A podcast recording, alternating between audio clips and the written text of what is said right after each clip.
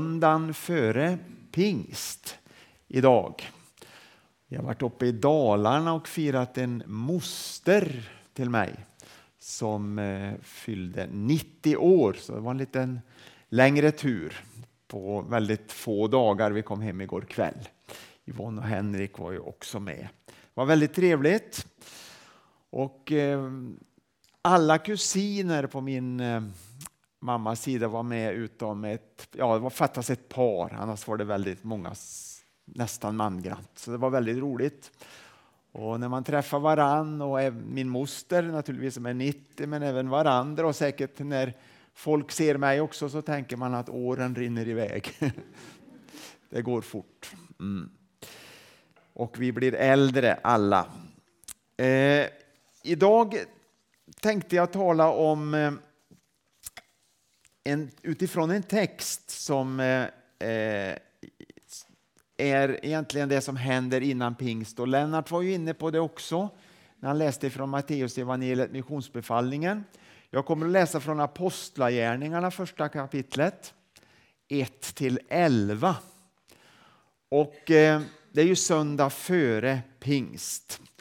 Och eh, nästa söndag så blir det mer renodlat en, en pingstpredikan om den helige Ande. Men jag kommer att beröra lite grann om den helige Ande idag också. Om Kristi himmelfärd, för det är ju den helgen som har varit nu, eller i torsdags var det Kristi himmelfärdsdag. Och så kommer jag att beröra lite grann om eh, eh först lite grann om uppståndelsen och sen också Jesu andra tillkommelse. Så det blir många ämnen, men väldigt, väldigt koncentrerat. Men den här bibeltexten vi ska läsa nu berör eh, alla de här ämnena faktiskt. Och vi läser från Apostlagärningarna 1, 1-11. Lukas skriver i min första bok, ärade Teofilos, skrev jag om allt som Jesus gjorde och lärde fram till den dag då han togs upp till himlen sedan han genom helig ande hade gett sina befallningar åt dem som han utvalt till apostlar. Han framträdde för dem efter att ha lidit döden och gav dem många bevis på att han levde då han under 40 dagar visade sig för dem och talade om Guds rike. Och under en måltid tillsammans med dem sa han åt dem att inte lämna Jerusalem utan vänta på det som Fadern hade utlovat. Det som ni har hört mig tala om, sa han. Johannes döpte med vatten, men ni ska bli döpta med helig ande om bara några dagar. Det som hade samlats frågade honom, Herre, är tiden nu inne då du åter ska upprätta Israel som kungarike?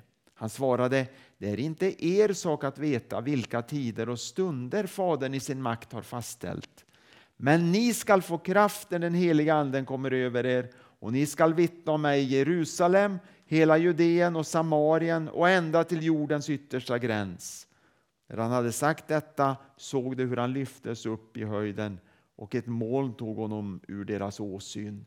Medan de såg mot himlen dit han steg upp stod plötsligt två män i vita kläder bredvid dem.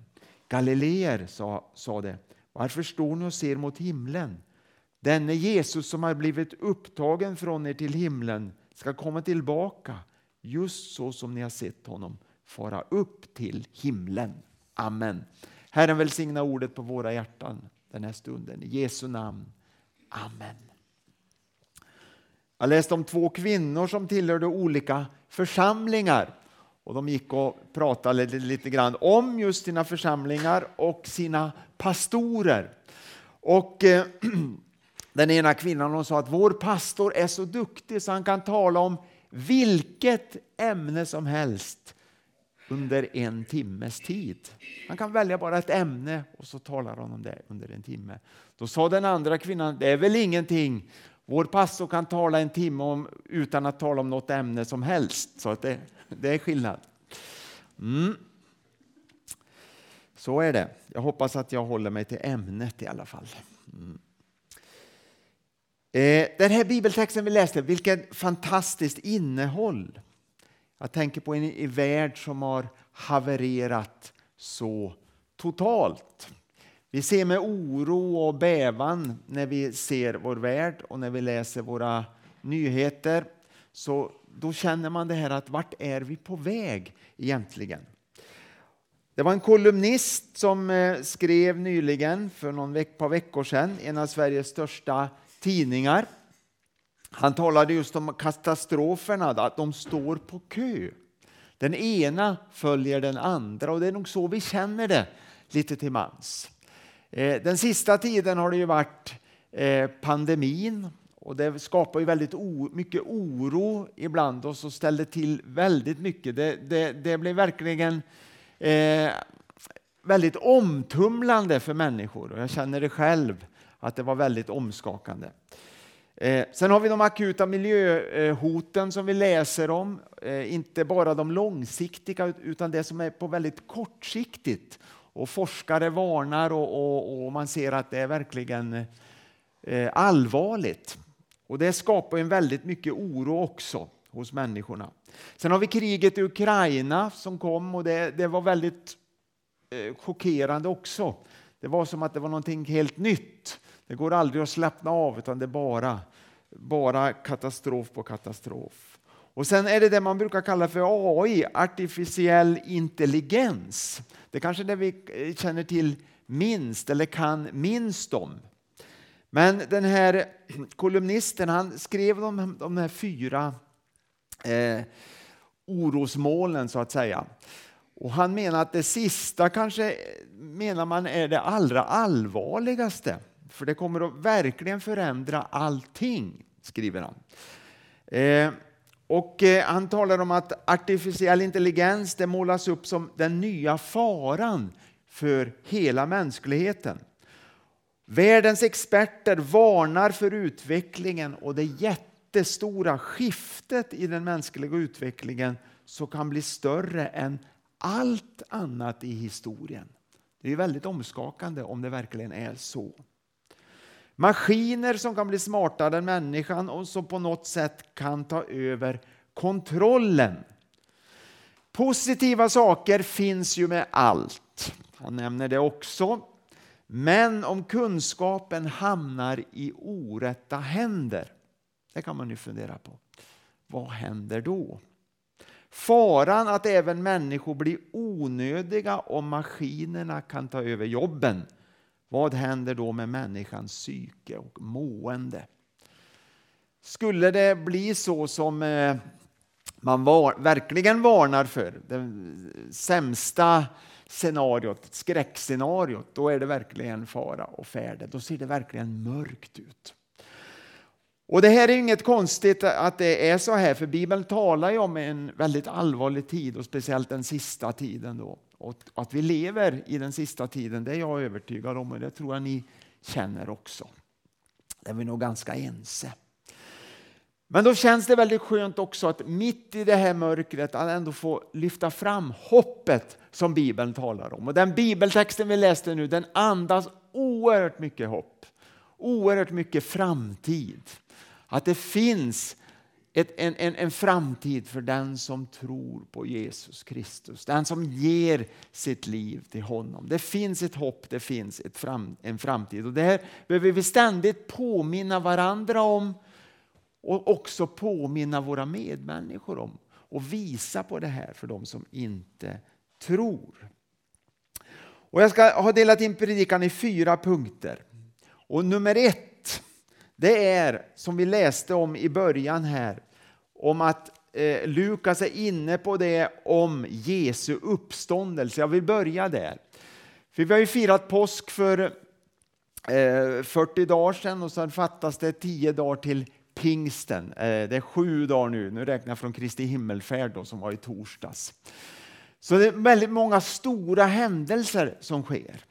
Men han knyter an där till uppståndelsen först, Lukas. Jesus uppstod och har besegrat all ondska.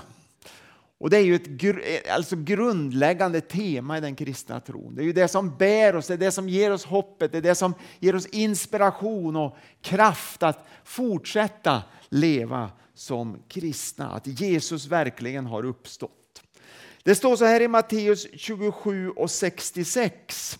Och det var efter korsfästelsen. Då står det så här. De gav sig iväg, alltså fariséerna och de skriftlärda var det, tillsammans med en del romerska soldater. De gav sig iväg och skyddade graven genom att försegla stenen och sätta ut vakter. Stenen där Jesus eh, eh, begravdes, alltså utanför graven, den förseglades. Och det var det romerska eh, emblemet som sattes utanpå stenen för att verkligen visa att här är det ingen som rör kommer vid den här stenen utan det, är liksom, det går inte att, att ändra detta. Utan här ligger Jesus begravd, död och begraven en gång för alla. Men sen står det i, i kapitel 28, vers 2 så här. Då blev det ett kraftigt jordskalv, ty Herrens ängel steg ner från himlen och kom och rullade undan stenen och satte sig på den. Just det här att ängeln kom, rullade undan stenen och så satte han sig ovanpå stenen, ovanpå det här emblemet, ovanpå förseglingen. Den romerska makten, den starkaste världsmakten som någonsin har funnits. Eh, dit, dit, dittills hade funnits historien. Där kom ängeln och han satte sig demonstrativt ovanpå och visade att det finns ingen, ingen som kan eh, hålla tillbaks Jesus. Han har uppstått, han lever. Den romerska makten är ingenting i förhållande till Guds makt. Det var väldigt, väldigt symboliskt. Jag vet inte om du har tänkt på det att ängeln satte sig på stenen. Och Det är verkligen en triumf över världens starkaste makter. Och I Kolosserbrevet 2.15 står det också om de andliga makterna som jag är övertygad om jag är övertygad om att det är de andliga makterna som även styr de världsliga makterna. Och det står så här i Kolosserbrevet 2.15 att han avväpnade härskarna och makterna och utsatte dem för allas förakt när han triumferade över dem genom Kristus. Och det var en, en text som jag läste vid påsk också. Jag tror jag läste den både på långfredagen och påskdagen. Men han drog gadden ur fienden. Det är egentligen vad det betyder. Han tog bort gadden. Jag tänker, tänker mig en geting eller ett, ett bi då, att, att Gud verkligen har besegrat fienden. kan inte göra någonting för att skada oss, utan han drog bort gadden och oskadliggjorde fienden i grund och botten. Djävulen som är, är antagonisten som är verkligen motståndaren mot Gud. Han har ingen makt, han är besegrad. Och Paulus tänker sig också här det här triumftåget att, att eh, den romerska hörhuvudmannen kommer där i vagnen och så kommer de besegrade fienderna bundna springande efter vagnen och så gör han dem till allas åtlöje. De är verkligen besegrade i grund och botten. Och Det är vad som hände när Jesus dog på korset och när han uppstod igen. Fiendens makter är en gång för alla besegrade. Djävulen är besegrad. Han har inte längre någon makt. Och Det är utgångspunkten här i den här bibeltexten vi läste.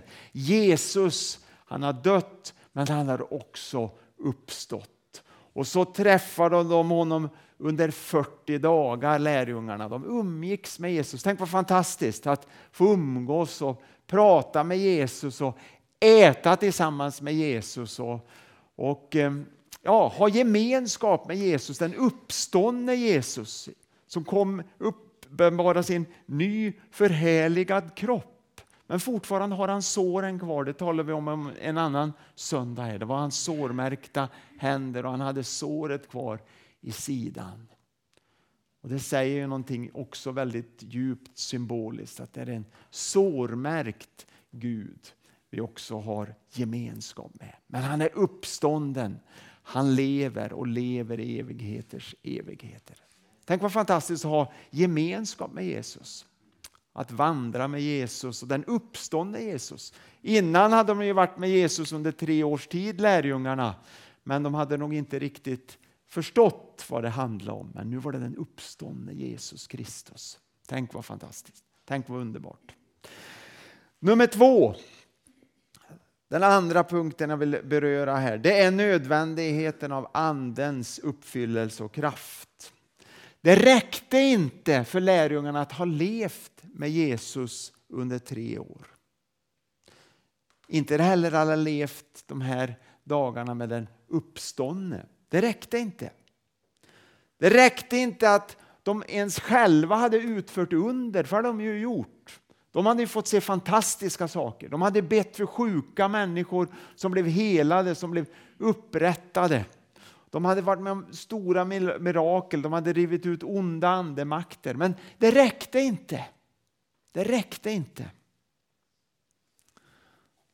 De hade sett Jesus dö och de hade till och med mött en uppståndne. Och till och med fick de vara med och se honom återvända till himlen.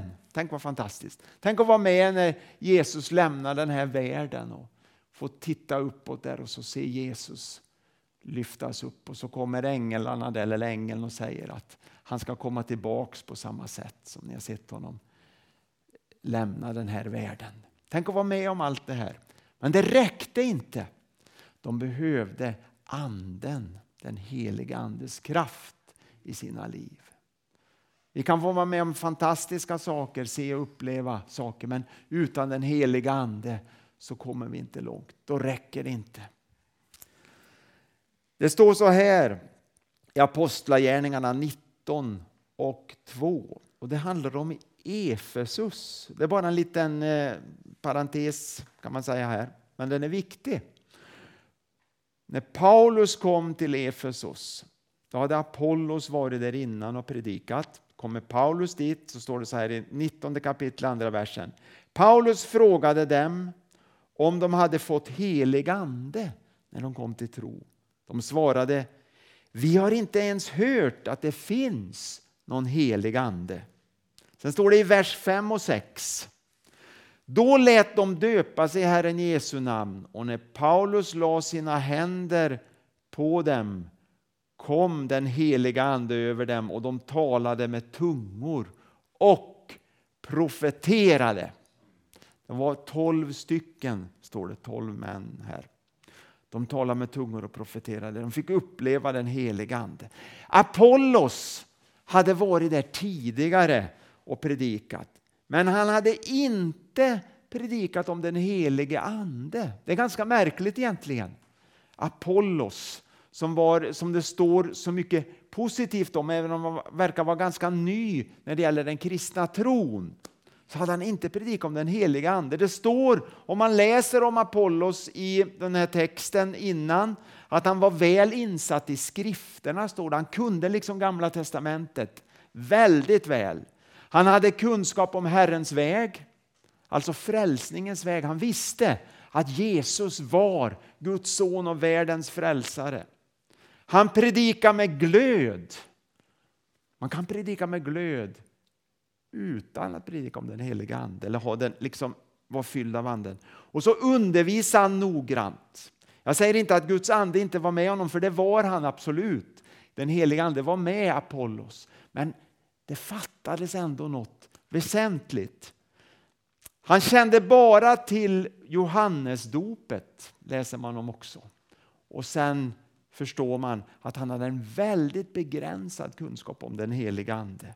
Så när Paulus kom dit så började han predika om den heliga Ande och de som lyssnade de, de sa att de visste inte ens om den heliga Ande. Det är ganska en märklig berättelse faktiskt. Men Paulus han lägger händerna på dem och så ber han och så blir de uppfyllda av den helige Ande. Och jag är övertygad om att Apollos fick lära sig mer och mer också och kom till kunskap. Han var ju en väldigt stark eh, ledare och förkunnare också. Vi behöver Andens kraft i våra liv, absolut. Desperat behov av Andens kraft. Hans gåvor, men också Andens frukt för att kunna fullfölja vårt missionsuppdrag. Det som vi hörde i inledningen, vi har fått ett uppdrag att gå ut och predika evangelium. Det är inget tillval eller lyx, utan det handlar om liv eller död, att få vara upp, att bli uppfylld av den heliga Ande. Då gäller det inte bara några stycken, en elit eller en, någon, någon, någon liten grupp i församlingen utan det gäller alla. Var och en erbjuds gåvan den helige Ande. Det är väldigt viktigt. Nummer tre, himmelsfärden. Det skedde ju 40 dagar efter påsk och när vi läste den här texten så läste vi om det också. Att Jesus lämnade den här världen. Han har gett löften om den heliga Ande. Nu gäller det att vänta in här och bli uppfylld med kraft. I vårt samhälle så ses Kristi himmelsfärdsdag som en extra ledig dag. Jag vet inte hur du tänkte, vad fint. Torsdag och fredag, en klämdag där också nu. Ut på sjön eller ut och sola eller cykla eller jag åkte iväg på en liten resa, eller jag och Vicky och så här. Eh, och det var väldigt praktiskt och behändigt. Och det är inget fel, jag säger inte att du har dåligt samvete för att du tänker så eller känner så. Eh, det, så gör jag också. Men det är lätt att man glömmer bort innebörden av Kristi himmelfärdsdag. Många skojar och säger Kristi flygar och lite olika, olika ord och benämningar. Sådär. Men man vet inte vad det innebär, man förstår inte vad, vad, varför det behövde ske. Man, man fattar liksom inte, har det någon innebörd egentligen? Och då vill jag säga så här att Jesus han var inte som en astronaut eller kosmonaut och flög upp i rymden. Det är inte alls det det handlar om. Utan han gick in i en annan form av det vi kallar tid och rum. Han gick in i en annan form av det vi kallar tid och rum. Det är det det handlar om när det gäller Kristi himmelsfärd. Det är liksom parallella världar och de här världarna är verkliga nu också. Den eviga, den himmelska världen. Vi ser inte den, men vi kan känna av den ibland. Eh, det är liksom ett, ett, eh, väldigt, kommer väldigt nära ibland, men ibland känns det väldigt långt borta. Men en dag ska vi få se det helt och fullt. Då ska de här, den här ridån öppnas helt och vi får se himlen och evigheten som den verkligen är. Det är två världar som existerar tillsammans. Jesus är nu både, kan man säga, frånvarande men också närvarande på ett nytt sätt. Han satte sig på Faderns högra sida. Han lämnade den här jorden, satte sig på Faderns högra sida. Så han är på ett vis frånvarande. Han men han regerar från himlen. Det är viktigt att komma ihåg. Han regerar från himlen. Samtidigt är han närvarande och mer närvarande än någonsin genom den heliga Ande. Han bor i dig och mig genom sin heliga Ande. Så Jesus är både frånvarande, regerar från himlen, men han är mer närvarande än någonsin i och med himmelsfärden. Det är viktigt att komma ihåg. Det är tack vare Kristi himmelfärd som det är så. Han är frånvarande och regerar från himlen, sitter på Faderns högra sida. Samtidigt är han oerhört närvarande varje moment av våra liv genom sin heliga Ande. Jesus har all makt i himmel och på jord. All makt i himmel och på jord. Han är närvarande i sin församling, Kristi kropp. Samtidigt är han också vår Herre. Det talar den här det har betydelse av den här texten att han lämnade vår värld och återvände till Fadern. Till sist nummer fyra. Jesus ska också komma tillbaka. Och det säger ju änglarna här till, till, till lärjungarna när de står och tittar uppåt och de vet inte vad har hänt. Var är Jesus någonstans? Och då säger de så här att eh, så säger Bibeln så här att den som en gång steg upp till himlen kommer en gång att komma tillbaka. Och det var ju lärjungarnas, eller ängelns ord till lärjungarna också. Och den dag Jesus kommer tillbaks, då ska vi uppstå. De som är döda i Kristus ska uppstå, de som lever ska lyftas eller ryckas honom till mötes. Vi ska uppstå och förvandlas på samma gång. Tänk vilken händelse, vilken upplevelse. Vi pratade om det igår, jag och Vicky, när vi satt i bilen. Vad, vad kommer att hända när Jesus kommer tillbaks? Vad, vad sker egentligen? Hur blir det om man sitter och kör bil? Eh, kommer vi att lyftas upp i mötet med Jesus och så kommer bilarna att köra av vägen och kanske krocka med någon annan bil, eller vad händer? Det här talar ju inte Bibeln om eh, exakt, utan det är ju våra tankar. Och vi kan ju få ha fantasier, för det är ju inget fel att ha det, och tänka vad som ska hända. Men det kommer ju bli väldigt dramatiskt den dagen Jesus kommer tillbaka. Så kommer det absolut att bli. men vi vet ju inte riktigt hur det kommer att ske och hur Gud kommer att ordna allt det här. Det vet vi ju inte. Det vi vet det är att han kommer att komma tillbaka och han ska ställa allt till ordning. Och han ska döma rättvist, absolut rättvist den här världen. Men eh, det är inget fel ibland att man kan gå och tänka och fundera. Och hur kommer det att bli? En del kanske tänker det med, med, skräck och rädsla, men det är inte det som är budskapet till församlingen, till de, de kristna, utan det handlar om hopp. Ett hopp, det är vårat hopp. Och läser man Uppenbarelseboken så är det ju hopp hoppet till de första kristna. Det var inte att skapa rädda kristna, utan det var ju för att skapa budskapet i Uppenbarelseboken för att skapa kristna med mod, som vågar med mod gå framåt och vet att det finns ett hopp att Kristus, Jesus, Lammet har segrat, har besegrat djävulens makt. Det finns en framtid, det finns ett hopp. Och det är ju vårt budskap också till den här världen. Vi ska uppstå och förvandlas och en ny tid i världshistorien bryter då in. Och man kan säga att tiden mellan Jesu himmelsfärd och Jesus återkomst. Det är ju där vi lever nu. Det är världsmissionen och församlingens tid, verkligen.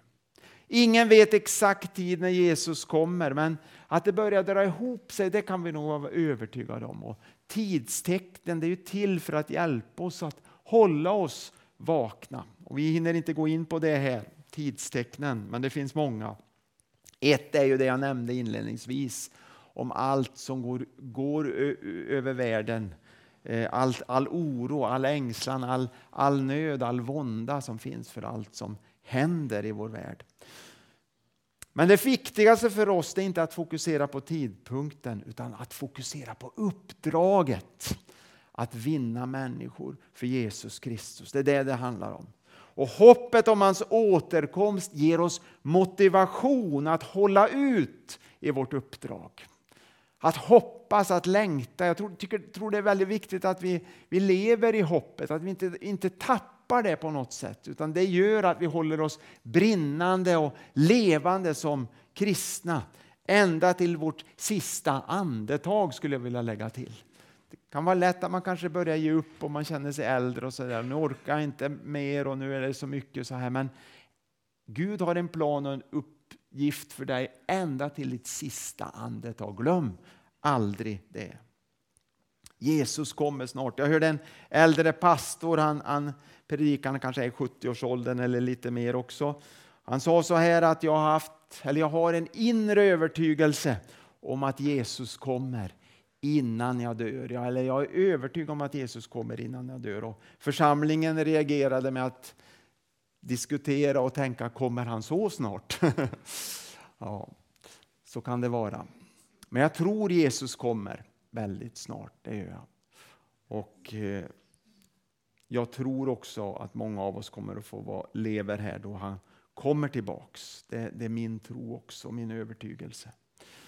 Så till sist bara att uthållighet och väntan, det talar Bibeln väldigt mycket om. Men förvissning om att det Gud, det Gud har sagt, det kommer också att ske. Allt är förutsagt i Bibeln. Ibland eh, när det handlar om väntan, när vi läser i Bibeln, då kan det handla om timmar eller dagar, för det står mycket om väntan i Bibeln och hålla ut.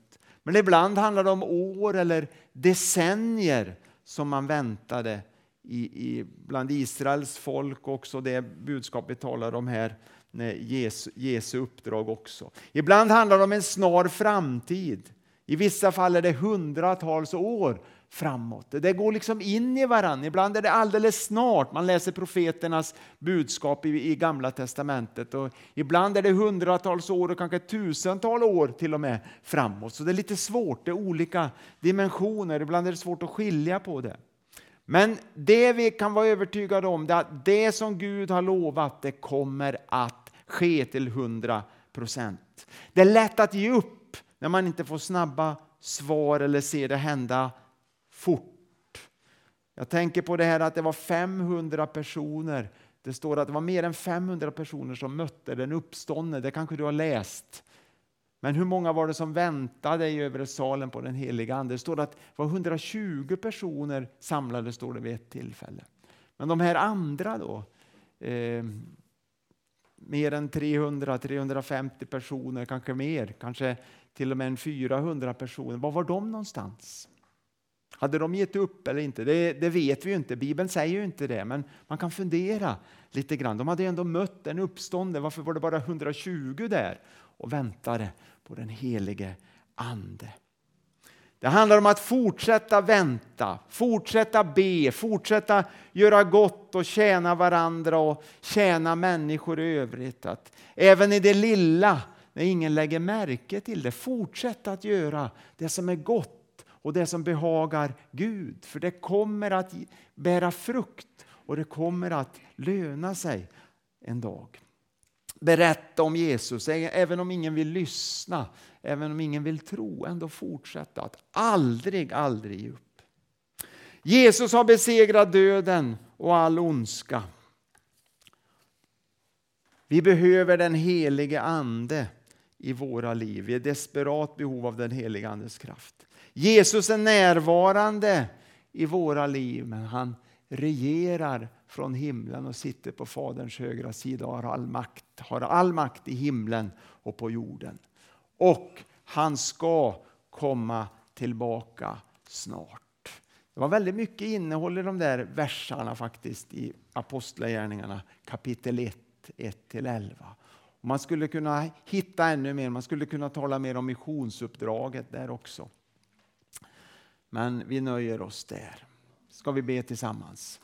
Tack Jesus Kristus, tack att du är här den här stunden och tack att du vill välsigna oss Herre. Och tack att du känner oss var och en. Du känner våra hjärtan och våra tankar Herre. Tack att vi får vänta dig Herre. Tack att vi får vänta dig när som helst Herre. Men hjälp oss att vara fokuserade vid att vara förberedda att, att leva för dig och tjäna dig troget Herre. Även i det lilla. Vi ber om det Gud. Inte söka det som är spektakulärt eller att att eh, fastna i, vad, i, i tider och, och, och, så här, utan att vi, att, vi, vi, att vi alltid är förberedda och brinnande i våra hjärtan. Vi ber om det, Gud. Även om du kommer idag, eller om en vecka, eller om ett år eller tio år, att vi alltid är förberedda, Herre. Vi vet ju inte detta, Herre. Det är bara Fadern som vet tidpunkten, som ditt ord säger. Hjälp oss att leva i förberedelse. Vi ber om det, Gud. Tack att du vill fylla oss med din heliga Ande, Herre, så att vi, vi, vi lever i din kraft, Herre. Så att vi är beroende av din Andes ledning i allt vi gör, Herre. I hela vårt liv, i, även i vår, vår vardag, Herre. Vi ber om det, Gud. Tack att du fyller oss på nytt, Herre. Tack att du vill välsigna oss med din kraft från himlen. Vi prisar dig för det. I Jesu Kristi namn. Amen. Amen. Halleluja.